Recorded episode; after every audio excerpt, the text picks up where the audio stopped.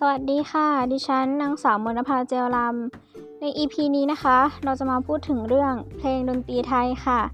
เพลงดนตรีของไทยนั้นมีทำนองต่างๆ เพลงบางชนิดก็มีทำนองพื้นๆเรียบๆไม่มีพลิกแพงอย่างใด เรียกว่าเพลงพื้นค่ะ บางชนิดก็เดินทำนองเป็นเสียงยาวๆ เพลงบางชนิด เครื่องดนตรีประเภทเครื่องตีก็จะต้องตีกอยาวๆ จึงเรียกว่าเพลงกอค่ะ และเพลงบางชนิดก็มีทำนองพลิกแพงโลดโผน มีแบ่งเครื่องดนตรีเป็นพวกผัดกันหยุดผัดกันบรรเลง ก็เรียกว่าเพลงลูกร้อลูกขัด ถ้าจะแบ่งตามลักษณะของเพลงก็จะแบ่งได้เป็น 4 ประเภท คือ เพลงหน้าพาด ได้แก่ เพลงที่บรรเลงประกอบกริยาเคลื่อนไหว หรือเปลี่ยนแปลงต่างๆ ทั้งของมนุษย์ ของสัตว์ ของวัตถุต่างๆ และอื่นๆ เช่น เดิน นอน วิ่ง กลายร่าง เกิดขึ้น สูญไป เป็นต้น ไม่ว่ากริยานั้นจะแลเห็นตัวตน เช่น การแสดงโขน ละคร หรือกริยาสมมุติ และไม่เห็นตัว เช่น การเชิญเทวดาให้เสด็จมา ถ้าเป็นการบรรเลงเพลงประกอบกริยานั้น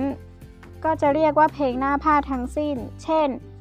บรรเลงเพลงเชิด ประกอบกริยาไปมาไกลๆ หรือรีบเร่งหรือรบกัน บรรเลงเพลงเสมอ ประกอบกริยาไปใกล้ ๆ จากห้องหนึ่งไปอีกห้องหนึ่ง บรรเลงเพลงโอดประกอบกริยาร้องไห้หรือสลบหรือตาย เพลงรับร้อง บางทีก็เรียกว่าเพลงเสภา เพราะเพลงประเภทนี้ใช้บรรเลงประกอบการขับเสภามาก่อน เพลงประเภทรับร้องนี้ มีทั้งเพลงพื้น เพลงกรอ และเพลงลูกล้อลูกขัด ที่เรียกว่าเพลงรับร้องก็ด้วยบรรเลงรับจากการร้อง คือ เมื่อคนร้องได้ร้องจบไปแล้วแต่ละท่อน ดนตรีก็ต้องบรรเลงรับในท่อนนั้นๆ โดยมากมักเป็นเพลงอัตราสามชั้น และเพลงเถา เช่น เพลงจระเข้หางยาวสามชั้น เพลงสี่บทสามชั้น และเพลงบุหลันเถาเป็นต้น เพลงละคร หมายถึง เพลงที่บรรเลงประกอบการแสดงโขน ละคร และมหรสพต่างๆ ความจริง การแสดงโขนละครนี้ก็จะต้องมีเพลงหน้าพาดด้วย แต่เพลงหน้าพาดได้แยกไปอธิบายอยู่ส่วนหนึ่งแล้ว เพลงละครในที่นี้จึงหมายถึงเฉพาะเพลงที่มีร้องและดนตรีรับเท่านั้น เพลงละครได้แก่อัตราสองชั้น เช่น เพลงเวสุกรรม เพลงพญาโศก หรือชั้นเดียว เช่น เพลงนาคราช เพลงตะลุ่มโปง เป็นต้น กับเพลงจำพวกพิเศษที่ใช้เฉพาะละครแท้ๆ เช่น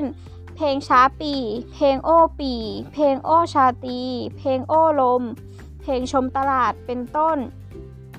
เพลงที่ใช้ร้องประกอบละครหรือมหรสพอื่น ๆ จะต้องใช้ให้ถูกอารมณ์ของตัวละคร เช่น เพลงพญาโศก เพลงสร้อยเพลง ใช้ในอารมณ์โศกอยู่กับที่ เพลงทยอย เพลงโอ้ร่าย ใช้ในอารมณ์โศกเมื่อเดินหรือเคลื่อนที่ไป เพลงลิงโลดใช้ในอารมณ์โกรธ ลงเบตเตเลดได้แก่ เพลงเล็กๆ สั้นๆสำหรับใช้บรรเลงเป็นพิเศษ เช่น บรรเลงต่อท้ายเพลงใหญ่เป็นเพลงลูกบท หรือ